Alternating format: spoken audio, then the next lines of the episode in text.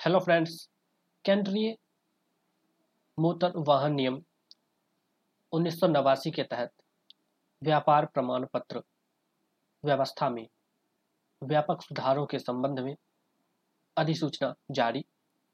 सड़क परिवहन एवं राजमार्ग मंत्रालय ने जी एस आर सात सौ तीन, दिनांक 14 सितंबर 2022 के अंतर्गत केंद्रीय मोटर वाहन नियम उन्नीस सौ नवासी के तहत व्यापार प्रमाण पत्र व्यवस्था में व्यापक सुधारों को अधिसूचित किया है।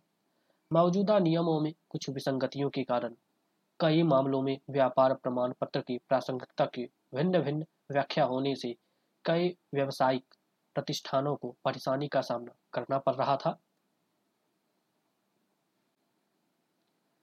इसके अलावा आरटीओ में व्यापार प्रमाण पत्र के लिए आवेदन भौतिक रूप से दाखिल करना आवश्यक था और इस प्रक्रिया में काफ़ी समय लगता था।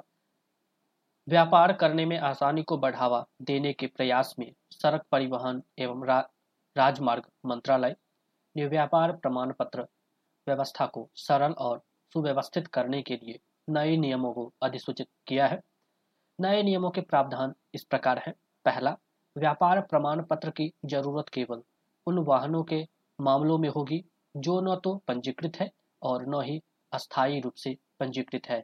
ऐसे वाहन केवल मोटर वाहनों के डीजल या निर्माता या आयातक या नियम 126 में निर्दिष्ट एक परीक्षण एजेंसी के कब्जे में हो सकते हैं। दूसरा, व्यापार प्रमाण पत्र और व्यापार पंजीकरण संकेतकों के लिए आवेदन वाहन पोर्टल पर इलेक्ट्रॉनिक रूप से किया जा सकता है। इसके लिए आरटीओ जाने की ज़रूरत नहीं होगी। इसके अलावा आवेदक एक ही आवेदन में कई प्रकार के वाहनों के लिए आवेदन कर सकता है। तीन, व्यापार प्रमाण पत्र जारी करने या उसका नवीनीकरण करने की समय सीमा तीस दिन निर्धारित की गई है, जिसमें तीस दिनों के भीतर निपटारे नहीं किए गए आवेदनों को स्वीकृति माना जाएगा। चौथा, व्यापार प्रमाण पत्र की वैधता की अवधि 12 महीने से बढ़ाकर पाँच साल कर दी गई है। पाँच। डीलरशिप प्राधिकार में एक रूपता लाने के उद्देश्य से एक डीलरशिप प्राधिकार प्रमाण पत्र फॉर्म 16 ए की व्यवस्था की गई है।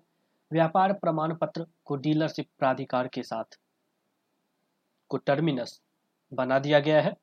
छह, शोरूम या गोदाम में डीलरशिप प्राधिकार प्रमाण पत्र प्रदर्शित करना भी अनिवार्य कर दिया गया है।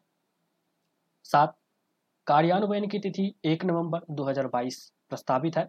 मौजूदा व्यापार प्रमाण पत्र उनके नवीनीकरण कराने की तारीख तक वैध रहेंगे।